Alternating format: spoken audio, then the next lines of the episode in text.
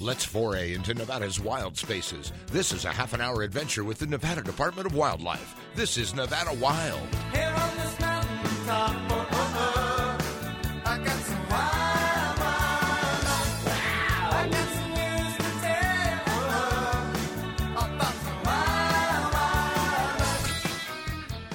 Welcome to Nevada Wild, brought to you by the Nevada Department of Wildlife. I'm Ashley Sanchez, podcasting from home again. We have Aaron Keller here, per usual. And then we also, it's kind of a full house today on our little Zoom chat. We have big game biologists, Cody McKee, Cody Schroeder.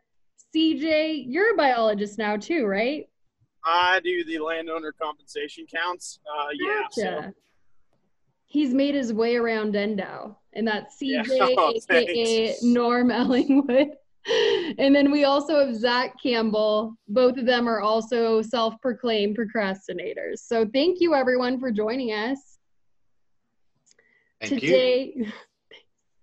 so we're talking about because right now we're headed into the last it's like the last week at this point or it may even be farther along by the time you hear this um, of the big game application period so we thought you guys could come on and every year we talk about last minute big game applications so let's start off with asking which of you have applied already I, I have. I've gotten most of my applications in. Um, I've got a few more to button up. They were mainly party applications, and I'm waiting on the other people to finish solidifying the choices they really want in what order.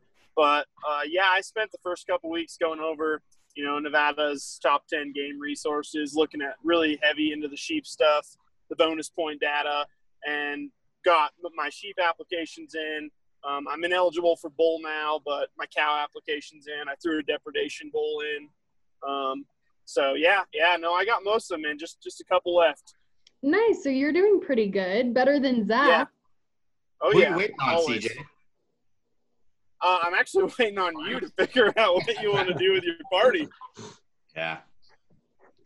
I'm waiting on Bobby. So uh, see, I'm waiting on somebody else. I'm, Yeah, I'm a procrastinator. I procrastinated last year.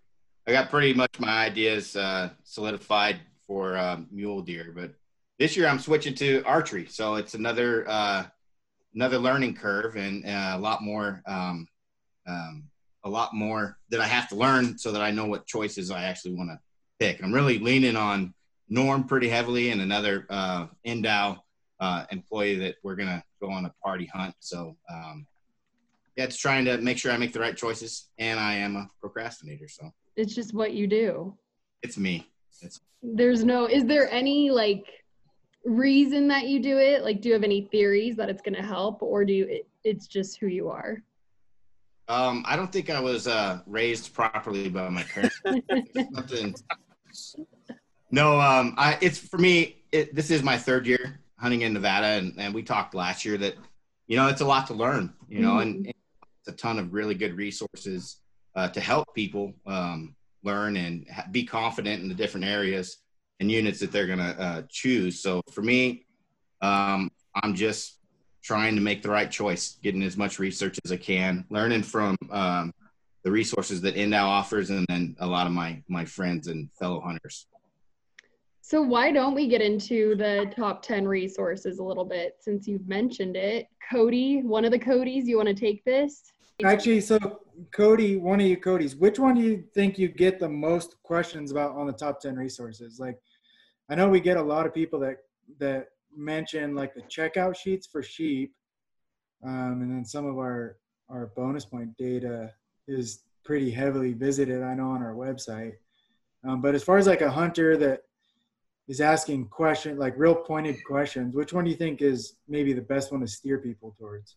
I mean, I'd say it's uh, usually bonus point data. That seems to be the big one. If it's not sheep check-in, I mean, we provide a lot of resources for hunters, but it seems to be those two that those two um, summaries are the ones that tend to drive the bus the most for a lot of hunters. Um, you know, we're talking a lot about procrastination and I mean, what does it really mean when we're applying because there's actually a lot of resources and information that's being released by the department throughout the application period. I mean, we just wrapped up the big game status report last week, which is now posted on the website. Uh, if hunters are unaware, our recommended quotas are actually up on the website as well. And so, um, you know, maybe some people wanted to wait until that information came available.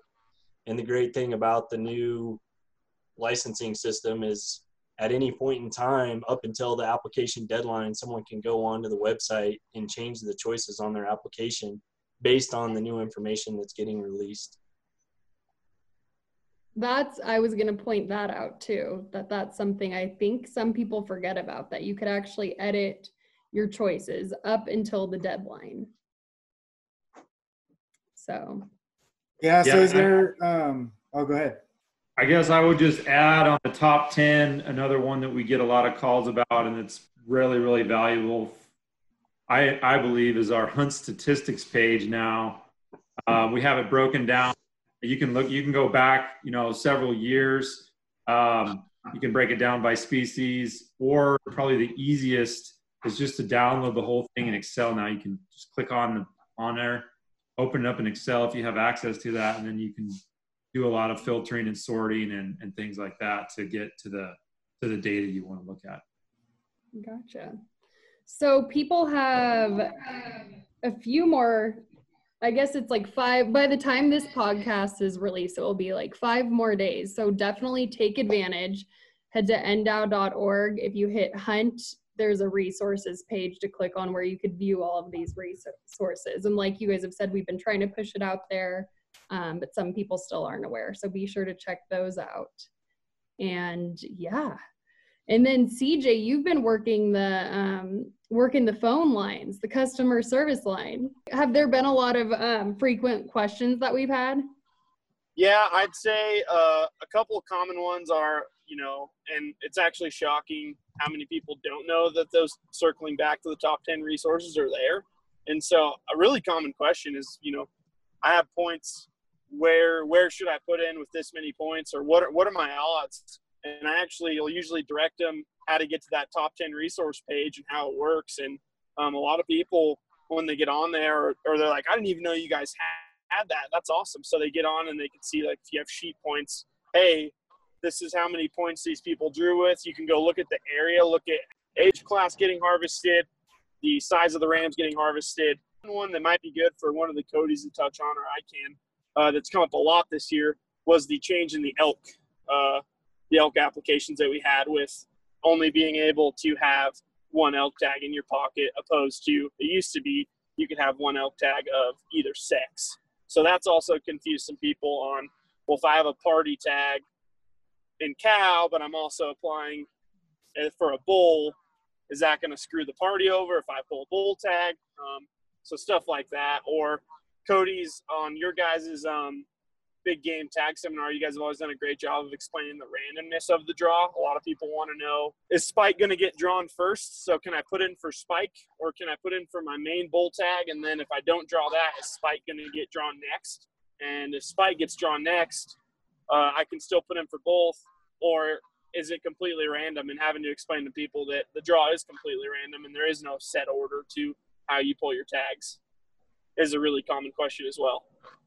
So a lot of bonus points and group uh, hunt questions. Do either of you guys want to expand on any of those? Yeah, um, I think CJ did a pretty good job covering it.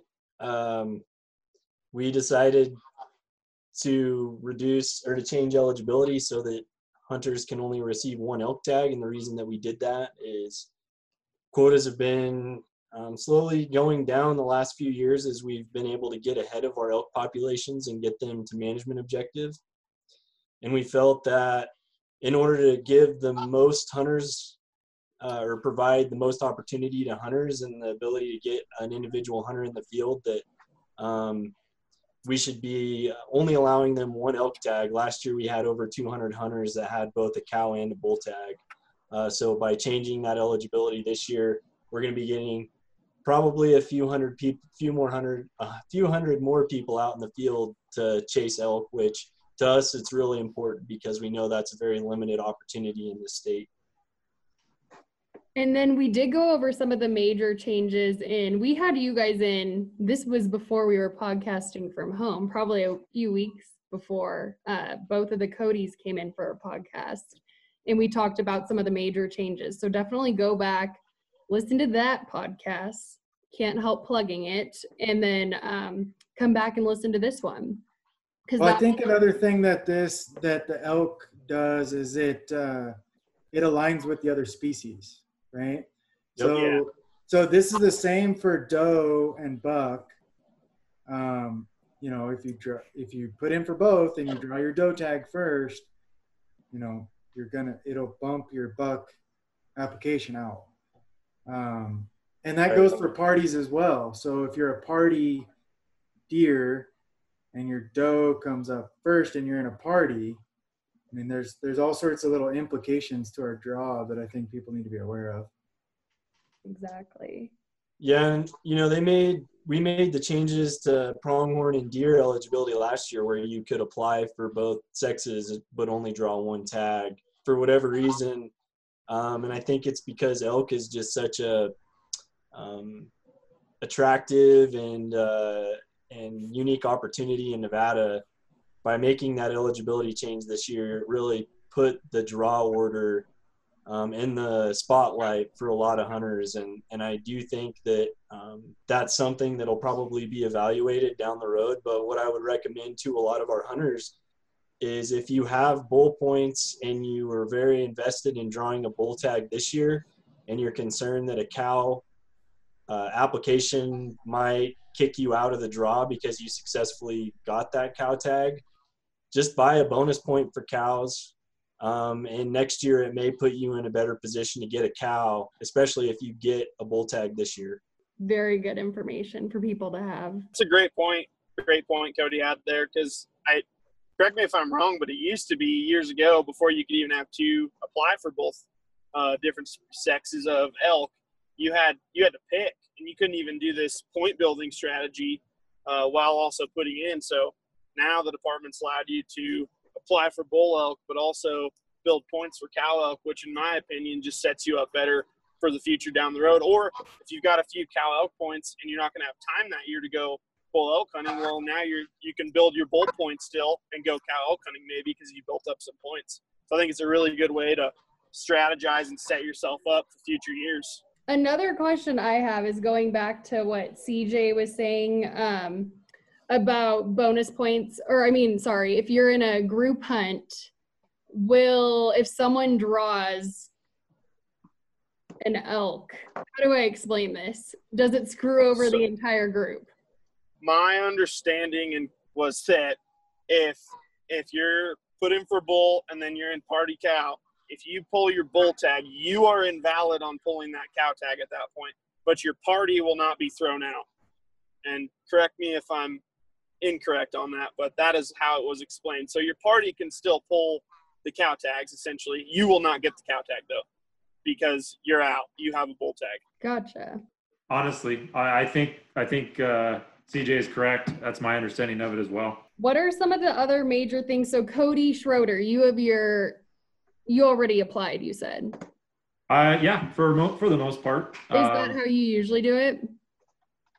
Well, and so in the new system, what I really like to do, because if you procrastinate and you're going to put in for a lot of stuff, it is it's kind of a lot of pressure to go over all the different species. So I like to get the ones I'm pretty sure about in early. 'cause as we discussed, you can always make changes um, at the end, or if you're waiting on your party members, if you're a cow, you know, party hunter or whatever. Um, I like to get mine in and just make my best guesses and then mull over them. And um, as we touched on it before, we have put our quota recommendations out there. Um, now, granted, those are dependent on the commission's approval of them, but this year they will actually approve them before the draw, before the end of the application period. So that could significantly change some of your draw odds. So I've got all mine in, just kind of sitting there waiting, and you know, depending on how that shakes out, I may move some around or depending on how some of my party members, you know, decide what they're going to do. Good uh, thinking. Ready to go. Yeah, that's a that's also um, another question that we got is is actually converting. So if you put a bonus point only application in to get to actually convert that to a regular application and put in choices, you have to withdraw your application and forfeit that application. And then Yes. re and then reapply. So, but if you if you're thinking about it, just put down some choices, and then you can always come back in and change those choices, or in the end, you can convert it to a bonus point, and then you're not out anything, and you, the stress of doing it is not there. But going from bonus point to application, you cannot do. Yes, that is a common question we've had on Facebook, and people wonder what they do to change it, and you do have to withdraw your application Yeah. altogether. But Going back to uh, what Cody Schroeder said is, you know, there are if you're planning on hunting most of the species, there, you know, my application isn't done, but I've already put in for uh, mountain goat. You know, there's limited units, you can get that one out of the way, um, and then like Rocky Mountain uh, bighorn sheep, I've already got that uh, already completed with the application. But then when some, you know, some of the tougher decisions where there's multiple units and a lot of different choices, that's where that's where I've procrastinated. So you can get some of those out of the way because they're there are limited limited limited choices anyway uh, for where you can put in. You can make those decisions a little easier. good information. So that actually does it. I was losing track of time. Um, that actually does it for the first little bit of this podcast, but we're going to keep going longer on this one. So you'll definitely want to come back and listen. Uh, you're listening to Nevada Wild. To the getting's good.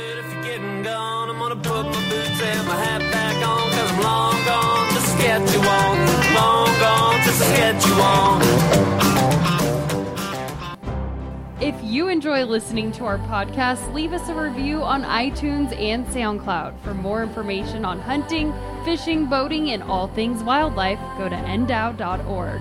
Now, back to the show. Welcome back to Nevada Wild. Today we're talking to a bunch of big game tag application procrastinators, except for a few of you. Um, and we're talking, we're nearing the end of our big game application period. So we were just talking about some things people should be aware of as they apply.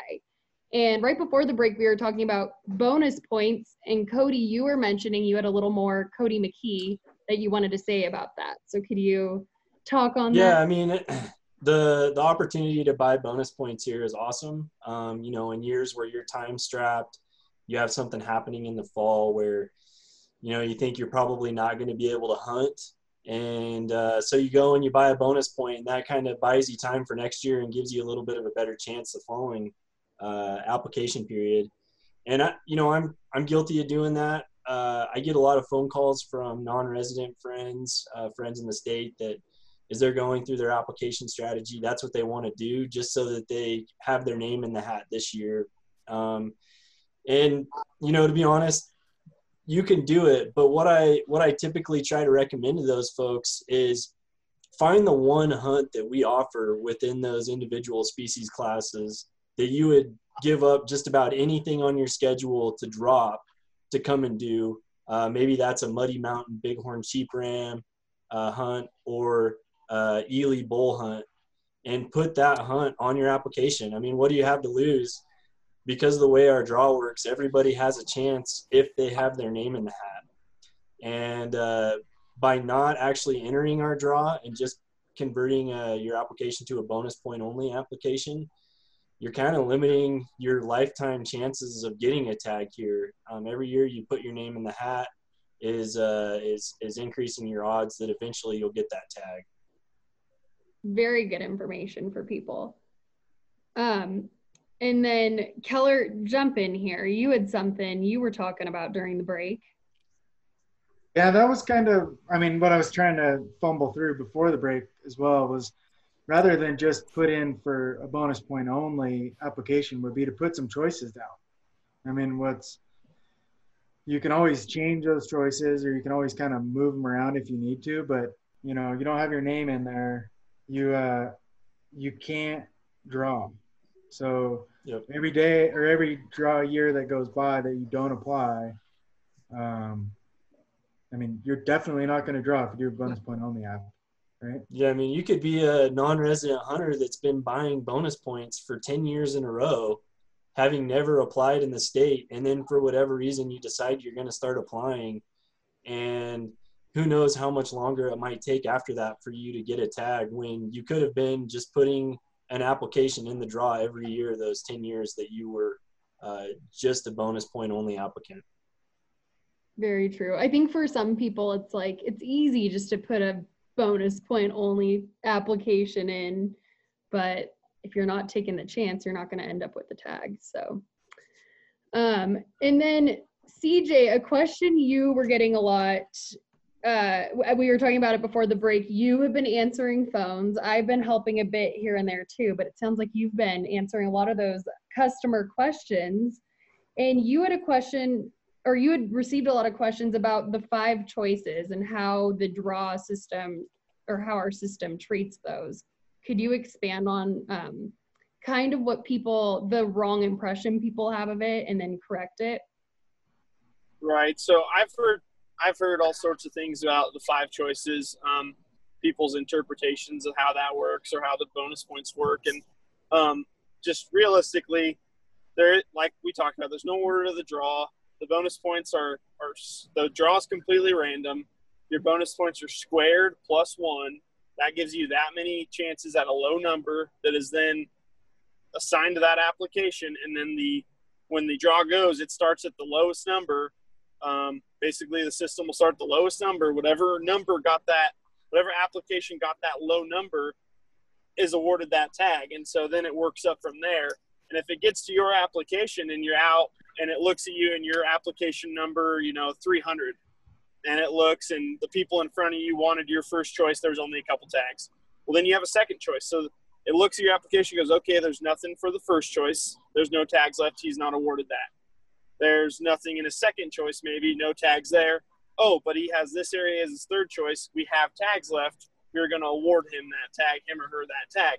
Um, and people don't seem to understand that it, it it looks at it all the way down, and then also another issue, or not an issue, but just something to think about is when you're applying and you're using those five choices, it's also either put your first choice or your harder to draw areas up at the front of that application in that first and second swing for the fence type area. Like Cody McKee's saying, is like if you're going to buy a bonus point, you might as well put in. There's some great hunts we offer. Some of those hunts probably should go at the front of your application. Um, for instance, he said a muddy sheep tag. Uh, we, you get five choices. Put the muddies in on the first, um, what we're, what I'm seeing is what people are doing though is they're putting like really easy to draw units first, second, third, and then they're throwing these swing for the fence once in a lifetime hunts on their fourth and fifth choices. And statistically speaking, if your number isn't low enough to draw an easy to draw unit, it's not going to be low enough to pull a premier once in a lifetime tag. Um, so anyone feel free to add in on on anything if I muddied up something. But you know, I, I saw that with elk applications. People were putting easier to draw, say, you know, elk hunts as their first and second choice, and then they were putting like 16 early rifle rut hunt as their third and fourth choice.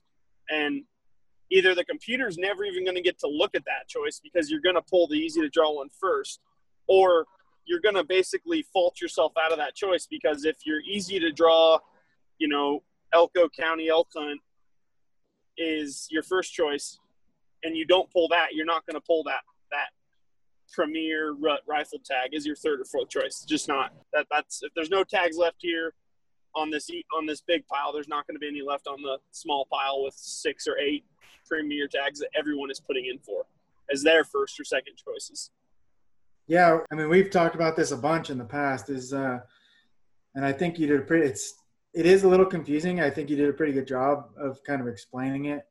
Um, and Schroeder and McKee and I have had conversations about this. There's there's um, applicants that'll put down choices in their second through fifth choice, and when you look back at the the resources that we offer, there's those tags. They're put down choices in their second through fifth choice that we know don't go past the first choice. Yeah, exactly.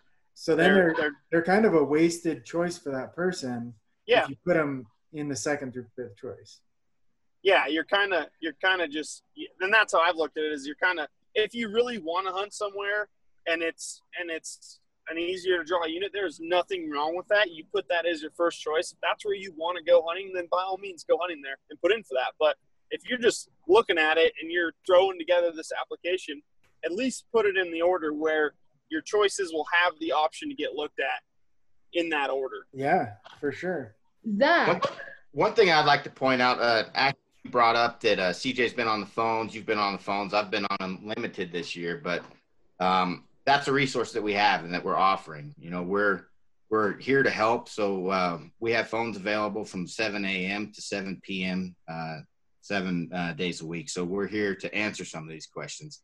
Like this podcast is a tool to help the public uh, accomplish filling out their um, um, filling out for their big game hunt. So get picking their tags, picking their units, just more information and another resource. But we're here. Take advantage of, of us. Take advantage of that resource that we are all uh, manning the phones from here um, all the way to the end of the to the deadline. So we're here to help. Give us a call if you have any any questions. yeah, seven days a week, 7 a.m. to 7 p.m. Because sometimes people they don't call on weekends, and they don't realize we are here helping if you do run into an issue. So keep that in mind. Um, seven days a week, and the number is 855-542-6369. So um, definitely, I mean, use you call us if you have any questions while running into any issues you have while applying.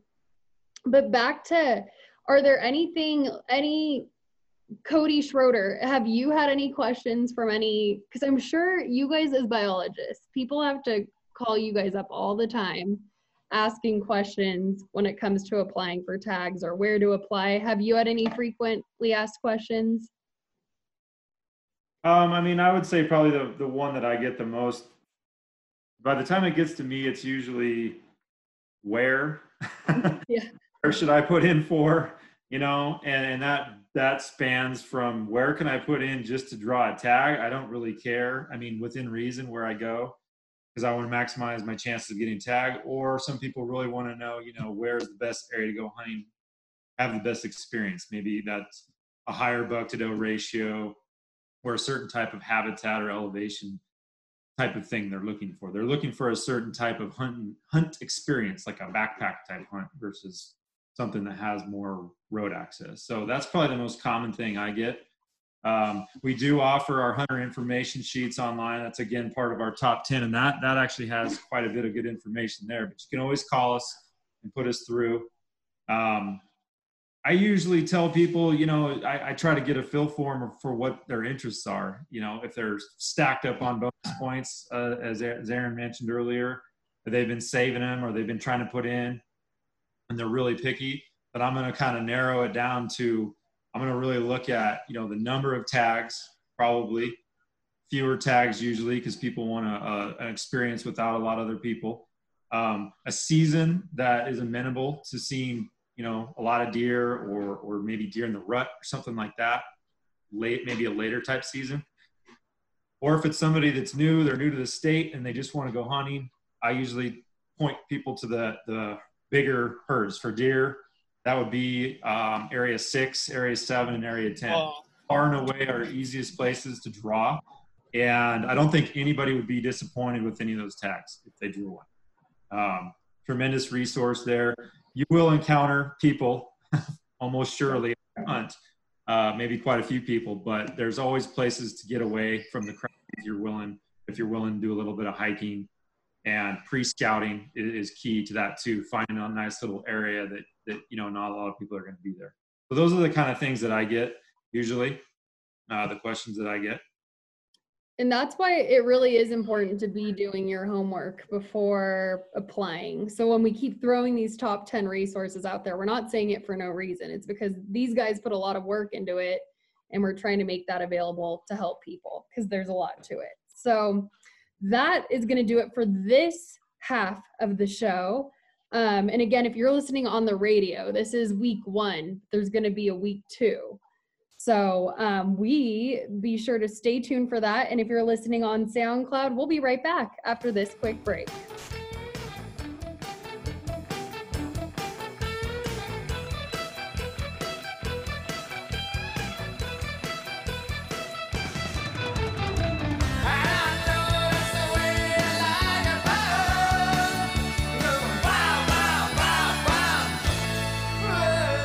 Us again next week for our next adventure, Nevada Wild. It's a production of the Nevada Department of Wildlife.